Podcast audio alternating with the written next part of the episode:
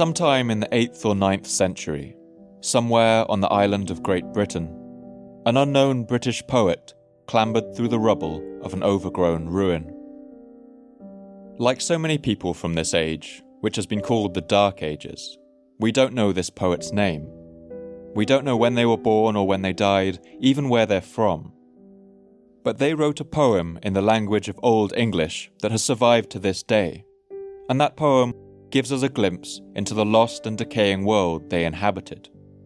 It was a world of mystery, scattered with the enormous crumbling ruins of a bygone age.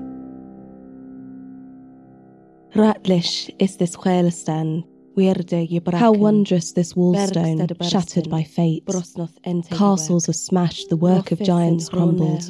Ruined are the roofs, tumbled the towers, broken the barred gates.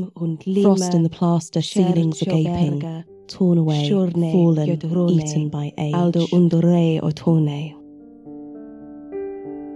This poem is known simply as The Ruin, and it's thought the ruin it describes is that of the British Roman town of Bath. The poem itself has come down to us as something of a ruined object, too. It was damaged by fire at some point in history, so that its words break off and cut out, just like the shattered masonry it describes. But what we have is enough to picture the crumbling, ruined buildings and the effect they had on its poet.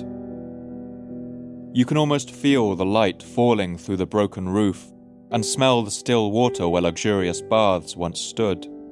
You can picture the solitary figure of the poet clambering over the piles of masonry, and you can almost hear them wondering who built this place? How did they construct the vaults of these cavernous halls? And why, after everything they'd built, did they leave it all behind?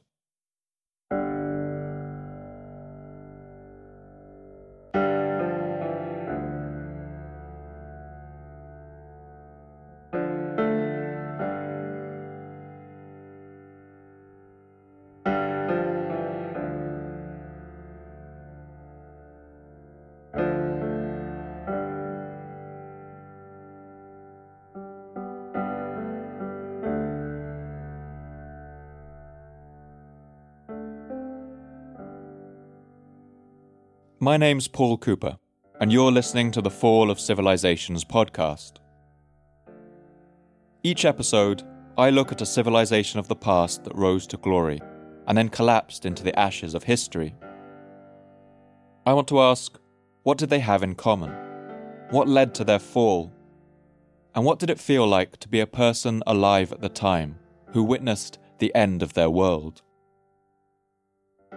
In this episode of Fall of Civilizations, I want to look not at the collapse of a whole empire, but at just one part of it the island of Great Britain as it was under the rule of the Roman Empire.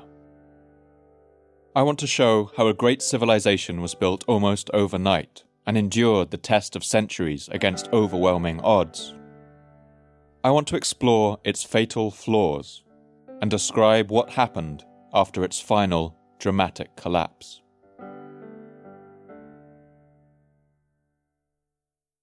At the time the poetry of the ruin was written, Roman Britain was already a distant memory. It was remembered as a time of giants and legends. But for nearly four centuries until its fall, Britannia had been one of the Roman Empire's most enduring possessions. To get to the start of this story, we have to rewind back through the centuries, to the first century BC, when the power and confidence of the Roman Empire was at its height. This was the very twilight of the period we call the Roman Republic. And in this period, Rome was still a kind of democracy. While power was concentrated in the wealthy and landowning classes, Rome did hold elections, and the power of the Senate acted as a check on the might of its rulers. Under this system, Rome had conquered vast swathes of territory across Europe, into Greece and Turkey, and along the North African coast. Its empire was vast and constantly expanding. But at this point, the ragged chalk coast of the British Isles was still the frontier of what the Romans called the known world. Britain for Rome was a mysterious and frightening place. According to Plutarch, some even believed the island of Britain was a legend. The island furnished much matter of dispute. Some argued that its name and story had been fabricated, that it had never existed. Although the crossing from mainland Europe to the British Isles is only 30 kilometres at its narrowest point, it's a body of water exposed to the harsh weather systems of the North Sea and North Atlantic. The Roman historian Ammianus Marcellinus describes its dangerous and unpredictable nature. A narrow space of sea that swells with dreadful surges and then sinks again to be as flat as a level plain. By the middle of the first century BC, this treacherous and unpredictable crossing had already defeated the ambitions of several generals and emperors. Julius Caesar famously invaded the British Isles twice, in 55 and 54 BC. And both of these campaigns did little more than sink Roman life and treasure into the marshy lands of Kent and the Thames Valley. Caesar would go on to gather all of the power of Rome's institutions to himself. And he would pass Rome on to his successor, Caesar Augustus, as a dictatorship. Augustus, who ruled as the first Roman emperor, planned three separate invasions of Britain that each fizzled out uselessly. And generations later, the notorious mad Emperor Caligula even amassed a great invasion force of 200,000 men on the Normandy coast, poised to take the island of Britain for Rome. And this attempt might have been successful had Caligula not been the mad emperor. On a whim, he reportedly ordered his men to give up the invasion of Britain and gather seashells from the Normandy beaches instead. Britain for the Romans was an unobtainable prize. It was a land of mystery, peopled by wild and unpredictable barbarians. After returning from his failed invasions, Julius Caesar wrote with palpable horror about the British inhabitants. Most of the inland inhabitants do not sow corn, but live on milk and flesh, and are clad with skins. All the Britons dye themselves with woad, which gives them a bluish colour and a terrifying appearance in battle. They wear their hair long and have every part of their body shaved, except the head and upper lip. It was the Emperor Claudius who finally enveloped this wild and dangerous place into the Empire of Rome. Claudius successfully landed four legions, that's 20,000 men, on the British coast. He waited behind on the continent, perhaps wisely considering the failures of his predecessors. And he must have listened eagerly as every new report came back to him. As his men landed in Kent, crossed its chalk downs and valleys, and marched north to the river estuaries of the Thames. There, an enormous mass of British fighters awaited them. The battle went on for two days, an incredibly long battle in an era that was mostly characterized by short and brutal confrontations. And after a fierce resistance, the British forces retreated to the banks of the River Thames.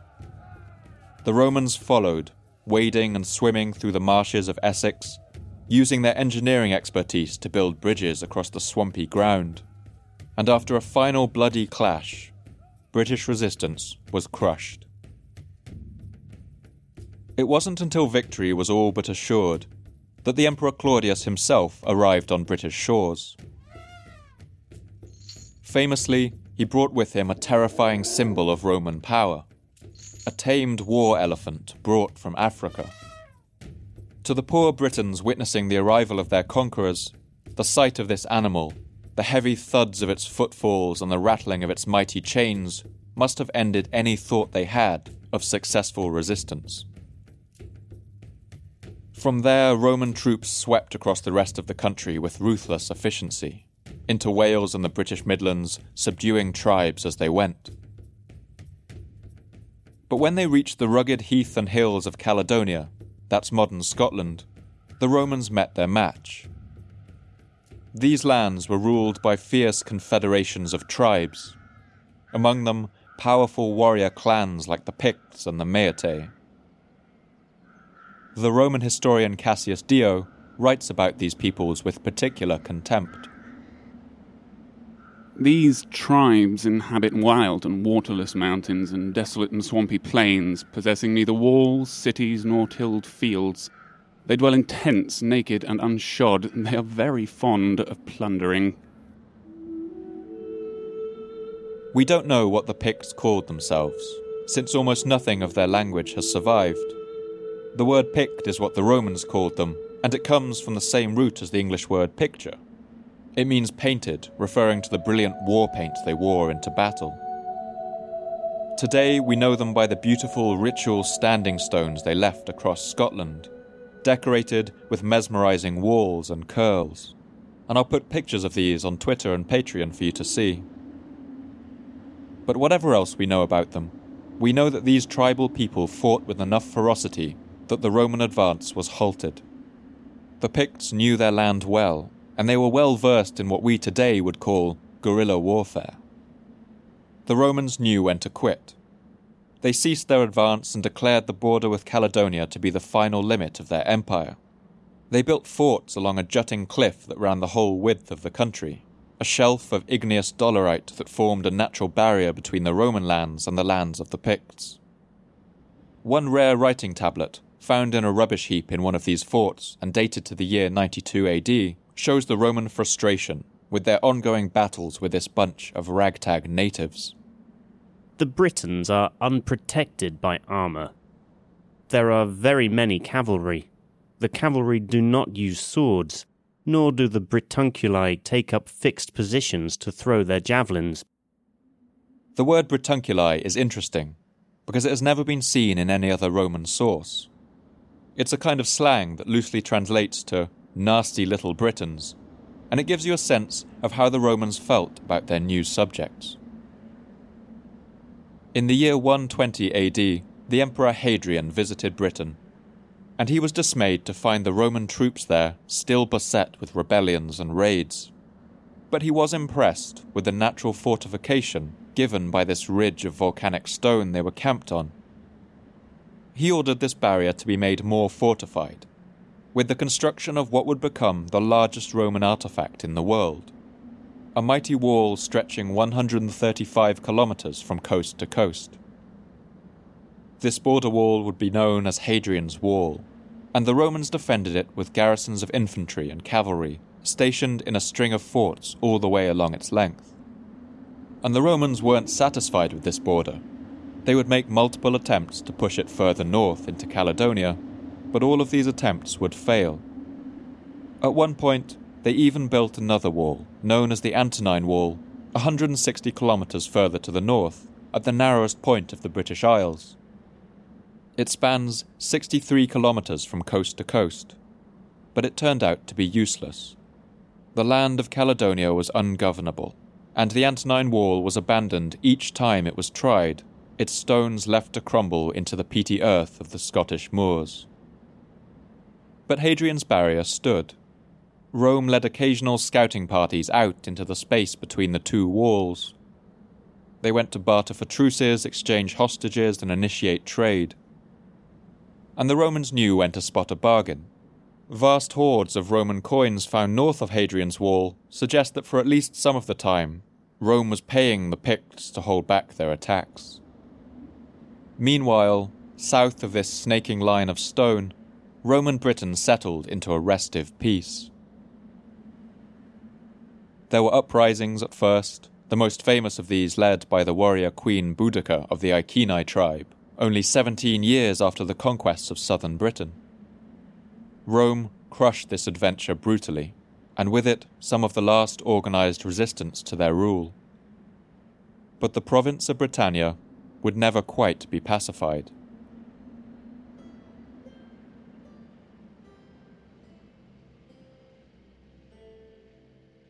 Everyone knows that old saying that Rome wasn't built in a day. But in Roman regional capitals like London and Colchester, these cities really did seem to go up overnight. If you compare Singapore or Dubai to photos of those cities in the 1980s, you might get a sense of how it must have felt to live in London in the decades after the Romans arrived. A small, marshy fishing town, suddenly transformed in the space of only a few decades into a glittering metropolis. Despite their colourful pantheon of gods, the real religion of the Romans was the religion of urbanism, the cult of the city. And they replicated the structure of Rome in every city they built. In London, Rome built an ornate forum and a theatre, enormous public buildings with marble fronts and tiled roofs, unlike anything the Britons had seen before. A new elite of Roman governors, civil servants, and statesmen poured in, and their luxurious villas went up around the countryside. These residences were resplendent, with mosaics and baths, even underfloor heating. And each city they built became another hub in the network of roads along which imperial commodities moved. Urban Britons could now enjoy incenses and perfumes, amphorae of wine and red gloss pottery from Gaul, olive oil from Spain, along with pepper and spices brought from as far as India. In exchange, Britain supplied precious metals to the Roman world gold and silver, as well as lead and iron. Perhaps most importantly, the shores of Cornwall and Devon were a rich source of tin, a rare metal in the ancient world that was crucial for making bronze. But despite these benefits, Britannia was always a costly possession. Records show that larger amounts of resources were poured into the island than were ever taken out. And some, at least, must have realized that the Empire couldn't fund this outpost forever.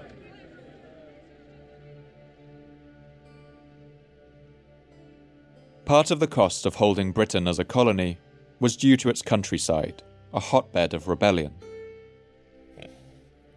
Native Britons lived in small villages of timber, turf walled roundhouses that dotted the land.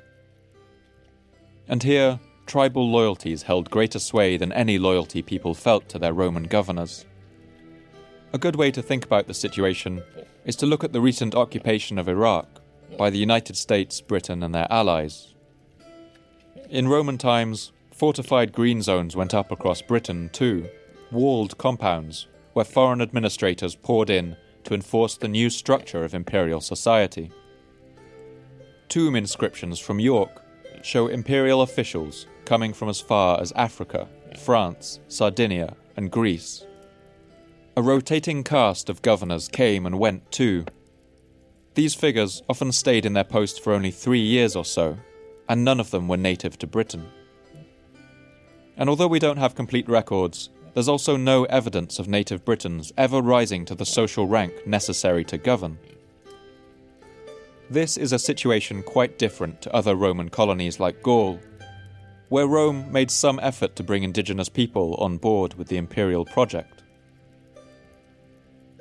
So while some Britons might have felt the material benefits of Roman rule, it seems they never really felt part of the shared destiny that bound the rest of the empire together during its height. Perhaps partly for this reason, it seemed the British countryside was only ever one step from anarchy. This threat of rebellion from within was coupled with raids by the Picts and the Maeatae on the walled northern border. And the rich traffic of trade coming to and from Europe also created a booming industry in piracy. Sea-going tribes like the Saxons became increasingly bold, braving the stormy waters of the North Sea to harass shipping, and even make incursions onto the British coast. So, even in this first century of Roman rule in Britain, the pressures that would eventually crush it like a tin can began to bear in from every side. One of the key measures that archaeologists use to track the cycle of peace and war in the ancient world is to look at the frequency of buried coin hoards. Put yourself in the position of a person living in the ancient world. When times are good, you feel secure enough to store your silver coins or your gold jewelry in your home or in the family vault or even in an early form of bank. But when times are bad, you can't risk that. You might bury your silver as an extra precaution or you do so in a panic when you see the first plumes of black smoke begin to show over the horizon. And in times of mild unrest, people would come back to dig these up again later, once the danger had passed. But if the unrest is serious enough, there might not be anyone left to retrieve it. In that case, the coins remain in the ground with the dates and emperors stamped meticulously on their surface. This is bad news for their owner, of course, but it's good news for archaeologists who want to track a region's history of unrest. I'm going to pick up our story again at a point where people in Roman Britain were once again burying their coins in record numbers, right as the second century draws to a close. Since the end of the Roman Republic, Rome had undergone nearly two centuries of constant expansion, and the constant wars on its borders had been matched by a relative peace within its lands, a period known as the Pax Romana, or the Roman Peace. But as the year 200 approached, this relative peace in the Roman Empire's interior was beginning to shatter. Plague had ravaged Rome's lands, a devastating disease brought back from the east by soldiers on campaign. It killed 2,000 people a day in Rome at its height, and it decimated the imperial army, leading to as many as 5 million deaths across Europe. And trouble had reigned in the political world as well. Since the time of Julius Caesar and his successor Augustus, the Roman emperor had been a dictator with supreme power. The Senate and judiciary were nothing but agents of his command, rather than representing any kind of popular will. And wherever absolute power exists, there are always men who will risk everything to claim it. Against a backdrop of plague and famine, civil wars began to erupt across Europe over rival claims to the total power of the imperial throne.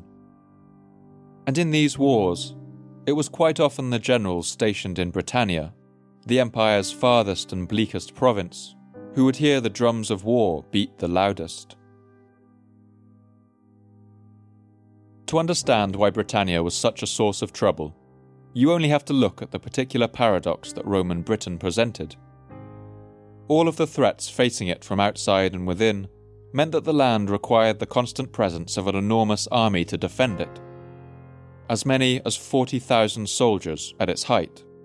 That's about one eighth of the entire imperial army, just to put that in perspective.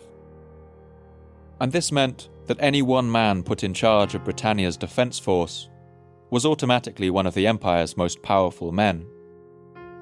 The paradox might not seem apparent at first, but this was one of the fatal flaws that led to the repeated humbling and the final fall of Roman Britain.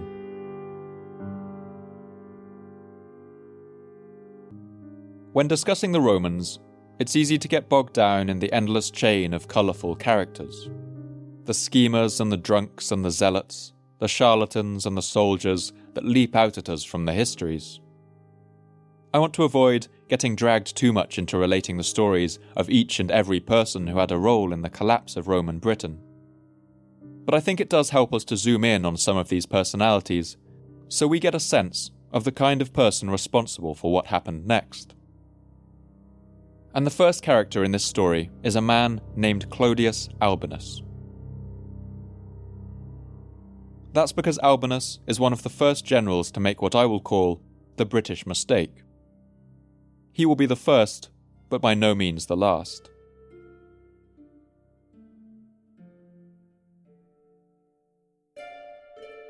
Born in Tunisia to a humble family, Albinus was African. But the name Albinus means white, and he was given this name due to the extraordinary paleness of his complexion. On his birth, his father wrote a letter about this strange phenomenon. A son was born to me on the seventh day before the calends of December, and so white was his body at birth that it was whiter than the linen clothes in which we wrapped him. Albinus's unusual physical appearance doesn't seem to have held him back. He grew up a promising soldier and rose through the ranks of the Roman military on the basis of his skill. When he was appointed governor of Britannia, Albinus stayed for longer than many before him, and we have a good account of his physical appearance in the Historia Augusta. He was tall of stature, with unkempt curly hair and a broad expanse of brow. His skin was wonderfully white, he had a womanish voice, almost as shrill as a eunuch's. The life of governor seemed to suit Albinus. and he might have spent the rest of his life in Britannia governing well and rising through the ranks of Roman society. Were it not for the events that were about to unleash blood and chaos across the wide expanse of the Western Roman Empire. The beginning of these events was the death of the tyrannical Emperor Commodus in the year 192 AD. You might remember him if you've ever seen Russell Crowe's Gladiator. And when Commodus died without an heir and left multiple claimants behind, the whole empire descended once again into chaos. This is the period that would cause the historian Cassius Dio to write his famous lament. Our history now descends from a kingdom of gold to one of iron and rust. The name given to this time, the year of the five emperors, might give you some idea of the ensuing pandemonium. These five claimants to the imperial throne fought and died. They burnt cities to the ground, they slaughtered vast armies, until there were only two credible candidates left. One of these was Albinus, the pale Tunisian stationed with his legions in Britain, who was a favourite of the Roman Senate. But the other claimant was the man sitting on the throne in Rome, the ruthless emperor Septimus Severus. Back in Britain, Albinus gave a dramatic speech before his British legions, addressing them in that high pitched but piercing voice. He announced that he wanted to restore the ancient democratic power of the Roman Senate, a radical statement for a prospective ruler to make. Albinus's soldiers cheered him, and they announced that he was the only emperor they served. It was a clear declaration of rebellion. The Senate soon sent Albinus messages of support, and with his men's loyalty secured, Albinus decided to march on Rome. He knew he would have to act decisively, and he couldn't spare a single man. He took three legions, every last soldier in Britain, and sailed for the mainland in the year 195.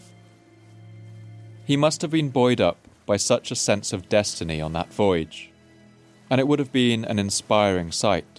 Those tens of thousands of legionaries in their bright armour, the sea thick with ships, all sailing to Rome to restore its ancient republic. But Albinus would not succeed. Despite being popular in Gaul and amassing a vast following, he was finally defeated two years later at the Battle of Lugdunum. It was a bloody and drawn out affair, lasting over two days. Again, an excruciatingly long battle in this era. The clash involved as many as 300,000 soldiers, and for a time it looked like Albinus would win. But then the tide turned. His men began to flee the battlefield, and Albinus realized that all was lost, that all his sacrifices had been for nothing he ran himself through with his own dagger. And the Emperor Severus wasn't kind in victory. He rode his horse over Albinus's mangled body, and then paraded his head on a pike. He beheaded his family and purged his followers. The power of the emperor as supreme dictator remained, and the Senate got quietly back into line. Albinus had lost everything but his dash for Rome had also cost his province dearly. Over the long two years he had been at war, Albinus had left Britannia completely undefended. And with no garrison, the land had descended into anarchy. At this time, a huge part of Britain's economy was driven by the constant presence of a Roman army. So people employed to supply these men, to make them bread and forge them swords, repair the leather of their stirrups, all these people suddenly had no job and no way to support themselves. Local rebellions spread across the country, while outside forces raided and plundered with impunity. Picts from Scotland, Scotti from Ireland, and Saxons from the sea all combined to ravage the land that Albinus had left behind. Rome would eventually return to take back control. But even ten years later, in the year 207, the Roman statesman put back in charge still wrote with fear about the dire situation the country faced. barbarians there are in revolt, overrunning the country, carrying off treasure, and destroying most things. So that's the heart of what I'm calling the British mistake. The paradox is that any sufficiently large force able to occupy Britain also presented an irresistible temptation to its commander. Any force that could hold Britain could also take Rome.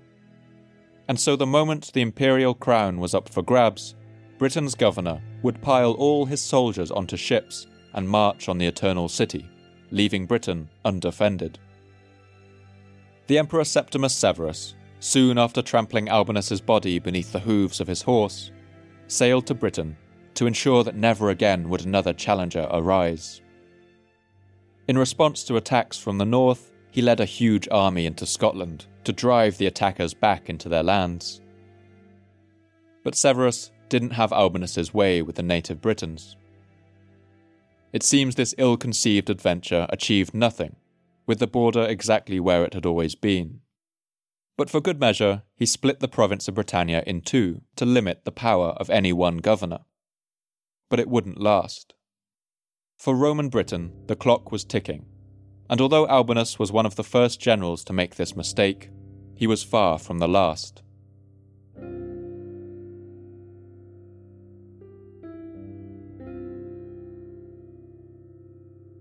One thing we will learn over the course of this series is that the fall of a civilization is rarely simple.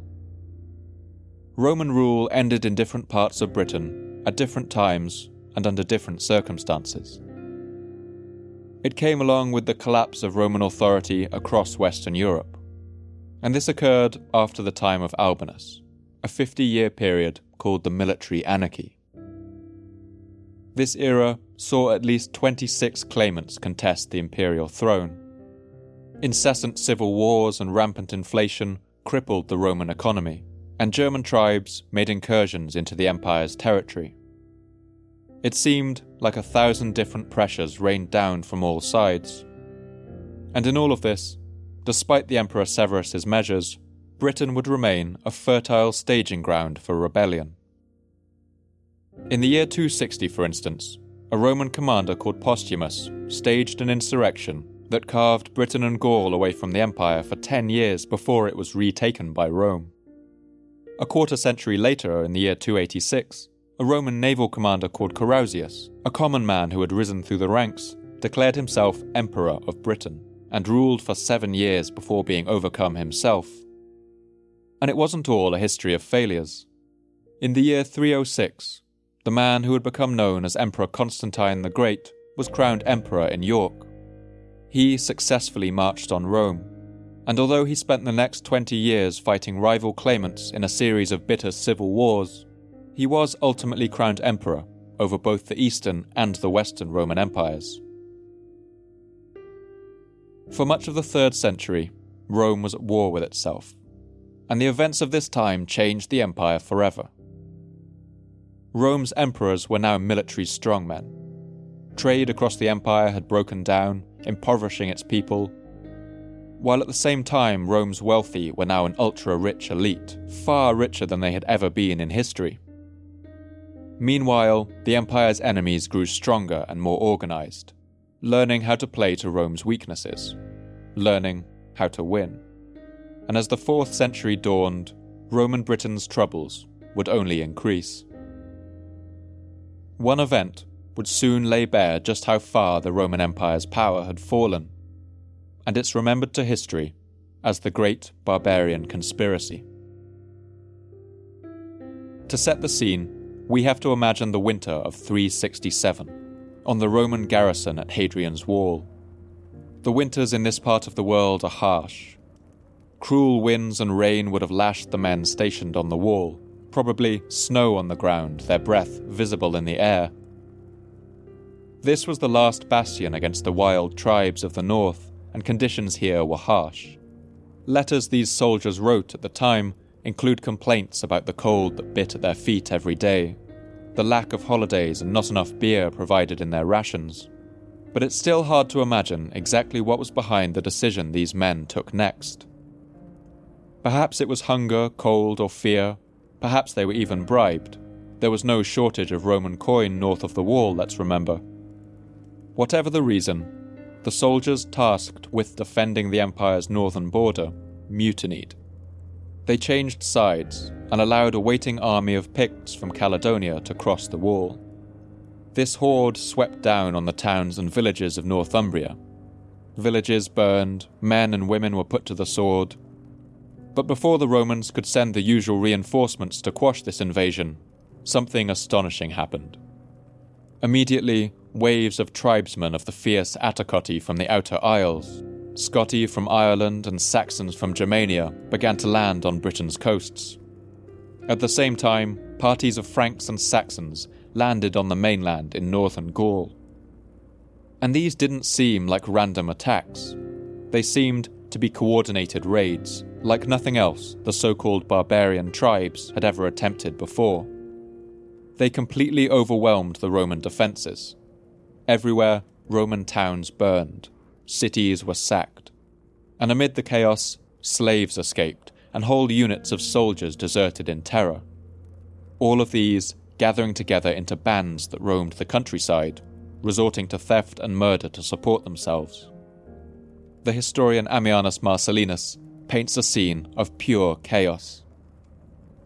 Nectaridus, the commanding general of the seacoast, was killed, and another general, Fullofaudes, was ambushed by the enemy and taken prisoner.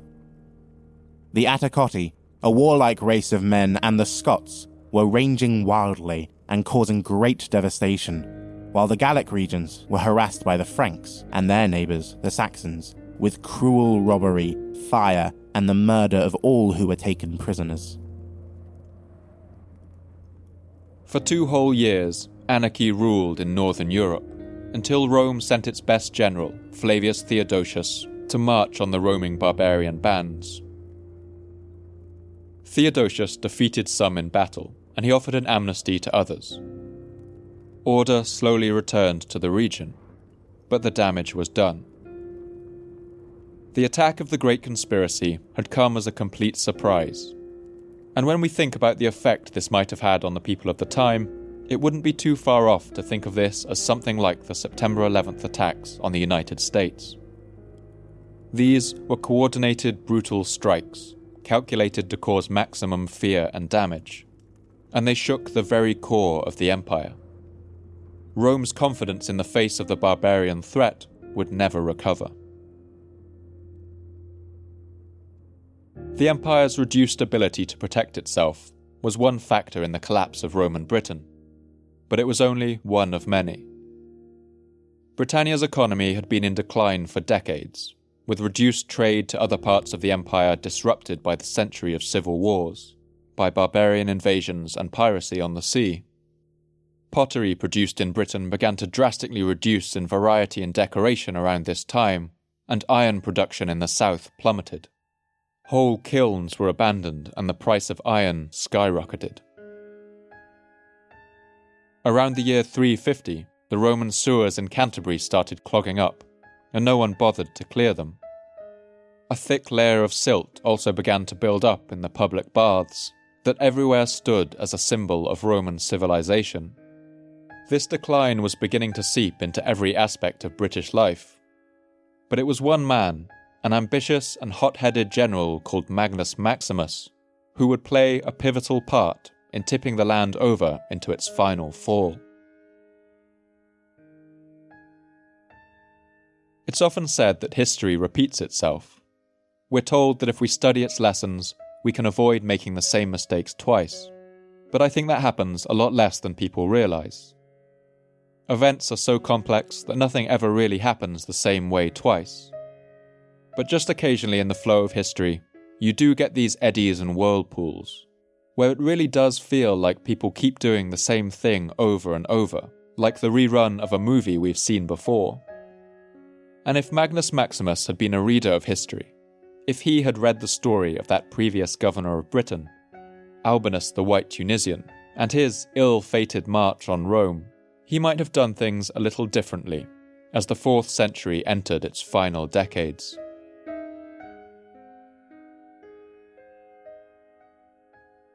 Like Albinus, Maximus was a distinguished general. He was from the Galician region of northern Spain, and he had served in fearsome campaigns in Africa and against German tribes on the Danube River. He had also been among the army of Flavius Theodosius, which had returned order after the events of the Great Conspiracy. Maximus was also interesting for being a devout Christian, a religion that was outlawed in the Roman Empire only one lifetime before.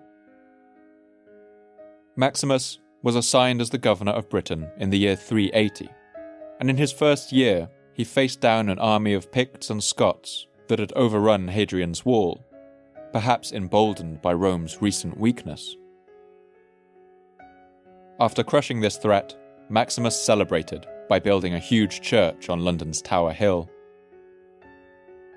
But like other governors of Britannia before him, Maximus had ambitions greater than simply commanding a garrison in the empire's wettest and windiest dominion. For the last decade of his life, Maximus had watched from afar as an incredibly unpopular emperor had sat on the imperial throne. This emperor was a young man named Gratian, and he is one of these particularly colourful characters that leap out of the Roman histories. Gratian loved to hunt, and bizarrely, he spent all his time in the company of a band of Scythian archers. These were men from beyond the Danube River, outside the bounds of the Roman Empire. That is, to the Romans, they were barbarians. The young emperor loved the culture of his Scythian friends he even used to appear at court dressed in the full, traditional garb of a Scythian warrior, an ornately patterned overcoat and furs. And the Roman people seemed to tolerate this eccentric emperor for a while. But in the year 378, Rome would suffer a horrifying blow. The Emperor Valens, who ruled over the eastern portion of the empire, had brought a massive army of 30,000 men to crush a rebellion of Goths and Huns barely more than 10,000 strong. Confident in his coming victory, the Emperor Valens attacked them without waiting for reinforcements. These Goth rebels stood and fought, and astonishingly, they won. The Emperor Valens was killed along with 20,000 of his men, and his body was never recovered. This loss shook Rome to the core, barbarian armies were now causing havoc across Rome's eastern territories, flouting the authority of the empire. And suddenly, the Emperor Gratian dressing up like a barbarian didn't seem quite so acceptable. The people of Rome turned on him, and around the empire, all other claimants to the throne sensed their chance. They began to gather their armies. And once again, the British paradox came into play. The hot headed zealot Magnus Maximus, just like Albinus before him, commanded a vast army in Britain, and he, like his predecessor, resolved to march on Rome. Just like Albinus, he knew he couldn't spare a single man. He took the entire Roman garrison of Britannia, piled it onto a fleet of ships, and set sail for Gaul in the year 383. With Maximus on his way to Rome, Britain was once again left undefended. We can never know if any of Maximus's advisers told him about the story of Albinus, the pale skinned Tunisian who had marched on Rome. Did no one on that creaking ship, sailing its way to the continent, not one of them, mention to Maximus what had happened nearly 200 years before, when the last governor of Britain had tried to become emperor? I find this hard to believe, but that's part of history's spell. It teaches us lessons, even as it convinces us that these lessons don't apply to us, that we'll be the ones to break its endless chain. For Maximus, at least, nothing mattered to him except reaching Rome and seizing the purple robes of the emperor for himself. And the zealous Maximus did seem to be blessed. Everywhere he went, legions that were sent to fight him instead joined his cause. Enraged, the Emperor Gratian met his army outside Paris, and Maximus's forces won the day. The young emperor fled with his Scythian bodyguards, and he was killed soon after, while Magnus Maximus declared himself emperor. But this is where the luck of Maximus runs out. Before he'd even begun to rule, his support slowly collapsed, and it did so in part because of the anarchy he left behind in Britannia. Just like Albinus, he had left his home province, the heart of his supporters, completely undefended.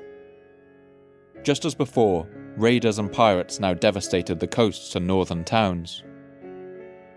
The departure of the land's garrison had caused an economic collapse, too, and Maximus had also taxed Britain brutally to pay for his wars.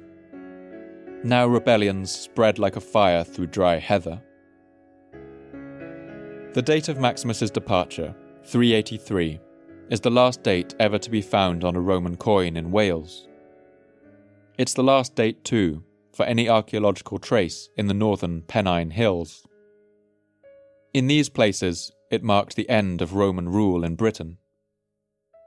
The 6th century British cleric St Gildas put it more bluntly in his searing rant entitled On the Ruin and Conquest of Britain. Britain is left deprived of all her soldiery and armed bands, of her cruel governors, and of the flower of her youth who went with Maximus but never again returned. The Scots from the northwest and the Picts from the north, like hungry and ravening wolves, rush with greedy jaws upon the fold which is left without a shepherd. From this point, the British economy was in freefall. After this time, British coffins stopped being sealed with nails, and boots lost their hobnails. This shows how expensive iron had become. British people now slipped on icy ground and rotted in flimsy coffins. Pottery became a lost art, and the suburbs of the cities began to empty. The astonishing thing is, Maximus was not even the last governor of Britain to make this mistake. This dishonour would fall to a common soldier called Constantine, who once and for all ended the Roman presence in Britain. He was named after the great 4th century emperor who had been crowned in York a hundred years before, and now this famous event would repeat itself as farce. After the departure of Maximus, a bloody power struggle had broken out in Britain, with rival factions tearing it to pieces like dogs after a strip of meat. This struggle resulted in the soldiers themselves choosing the new governor of Britannia, and they chose one of their own, a common soldier known as Constantine. The historian Orosius can barely conceal his sneer. Constantine, a man from the lowest ranks of the soldiery, was chosen simply from confidence inspired by his name and without any other qualifications to recommend him. We can assume that Constantine wasn't a reader of history. That's because he would repeat the mistake of Albinus and Maximus almost exactly. The moment he sensed weakness in Rome, he took all of his British legions and sailed for the continent. Completely overwhelmed by barbarian invasions and Roman infighting, the noble born Emperor Honorius was forced to buy off this lowly soldier Constantine. He offered him the position of co emperor, and this precarious situation held for a few years, until an alliance of challengers chased Constantine out of his capital and killed him in the year 411. Most of his soldiers would never return to their posts in Britannia. For Rome, enough was enough. The province of Britannia wasn't worth it.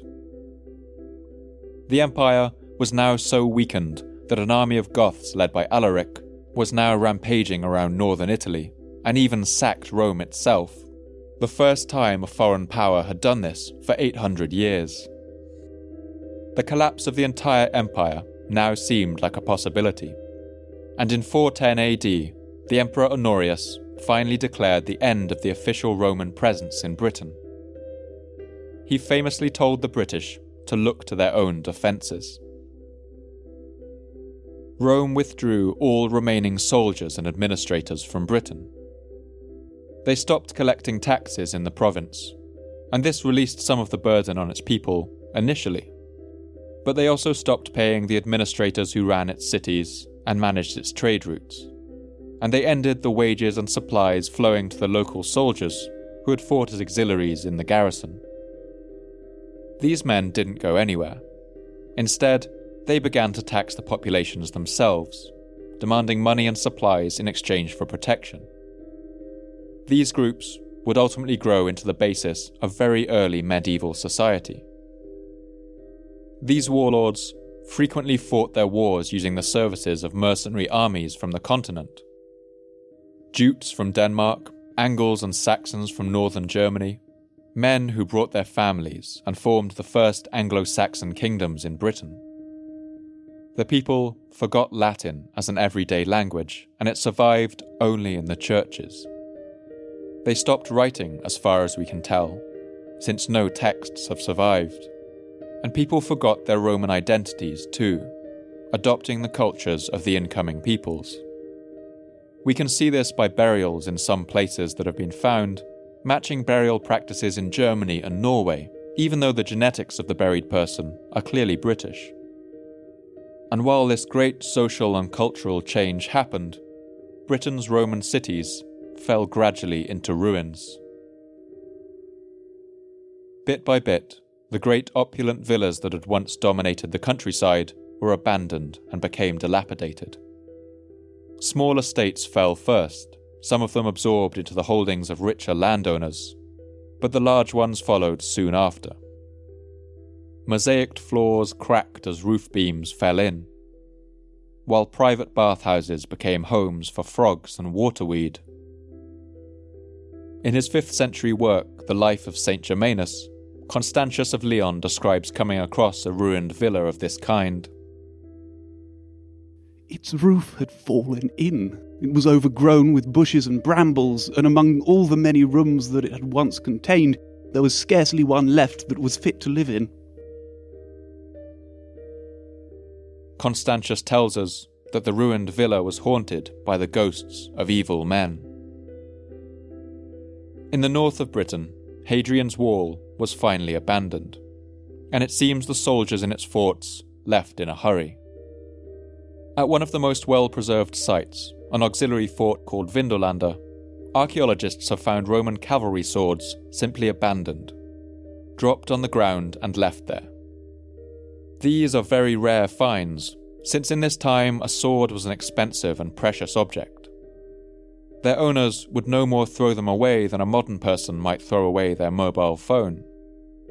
All kinds of objects pertaining to the daily lives of soldiers have been found left behind too bath sandals and writing tablets, pots and buckets and buckles. One day, it seems, everyone at Vindolanda just got up and left. After the Romans departed and the border collapsed, local people began to use Hadrian's Wall as a quarry, taking its high quality blocks of stone to build their own houses and barns, even churches, so that now the wall is woven into the fabric of countless medieval buildings across the region. Near Carlisle, the medieval priory of Lanercost, for instance, was built using a large amount of material stolen from the wall, which runs just half a kilometre to the north. You can still see Roman inscriptions on some of the priory's stones, boasting about which legions were stationed on the wall. Meanwhile, tribal chieftains and local warlords, some of whom had been officers in the Roman army until recently, moved into the forts along the wall and used them as private castles. In one fort known as Birdoswald, it seems the descendants of the original garrison still lived there a century after the departure of Rome passing down their uniforms, flying regimental insignia, and building timber constructions inside its crumbling ruin. They probably received pay and supplies from people living in the area in exchange for protection. And they maintained a kind of Roman identity in order to increase their legitimacy. To the south, large cities like London fell gradually into disrepair. Trade at London's port had been slowing over the past century, but now it finally stopped altogether. Its suburbs turned into wasteland or were tilled for farming. The large church built by Magnus Maximus on Tower Hill burned to the ground, and it seems people lacked either the knowledge, the resources, or the will to rebuild it. London's great Roman Forum, too, was dismantled and quarried for stone and its public bath was torn down. Its great basilica, which was once the largest building in northwest Europe, was also taken apart. People began to be buried inside the city limits, something the Roman authorities would never have allowed. And of these burials, studies show that four times more have been found with wounds from stabbing and slicing weapons than in the previous period. London's population of nearly 30,000 people began to drift away, back to a simpler existence in the countryside, to timber longhouses and roundhouses built of thatch and wattle. In some places, the ancient hill forts of the pre Roman Britons, which had lain empty for centuries, now burst back into life. Excavations in these sites have found objects that seem to have been looted from the abandoned Roman towns and villas that now littered the countryside dressed stone and glass and pottery. And amid the slow hollowing out of London, archaeological evidence shows that an enclave of the ultra wealthy continued to live a somewhat Roman existence in a kind of gated community. They enjoyed the same wine and olive oil they always had, presumably imported at great expense. They denied the writing on the wall for as long as they could, but the decline was unstoppable. The rest of the city descended into chaos, and nature crept back to reclaim its streets and alleys. By the end of the 4th century, everything south of the River Thames had been abandoned. Large pockets of London's urban fabric had turned into patches of overgrown wasteland, and people began to grow wheat in the middle of the city. By the end of the 5th century, London was deserted. It was now an uninhabited ruin, a city of ghosts, sinking into the marsh and mud of the river. By the end of the 5th century, London was deserted. We can imagine ivy growing over its crumbling walls, and elder too, young trees pushing their roots between the bricks and stones of its buildings. The only people left in London were scavengers. They came to find things like iron nails, which could be recycled. The forests around London would also have been cut down, and so the only source of usable timber would have been that left in the decaying city so little by little, people tore London apart. One artifact, known as the Billingsgate brooch, tells the story of these scavengers.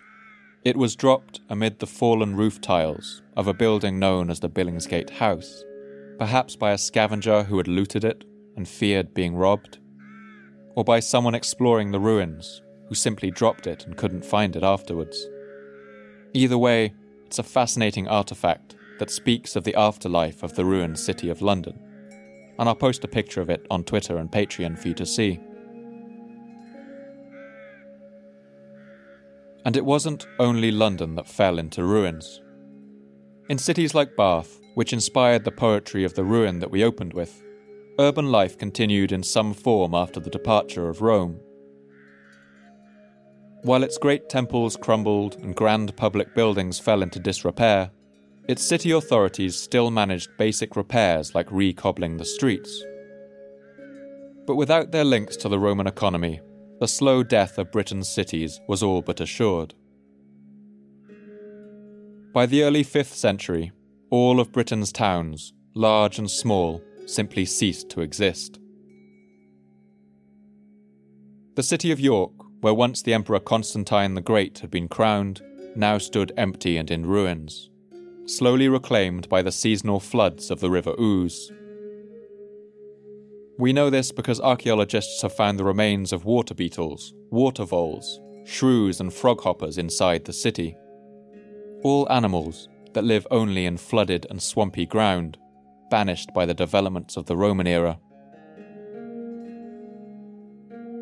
The incoming Saxon people were obviously impressed by the ruins of Roman cities, but also seem to have feared them as places of ghosts and curses. They rarely came near to the ruins and built their settlements far away from them.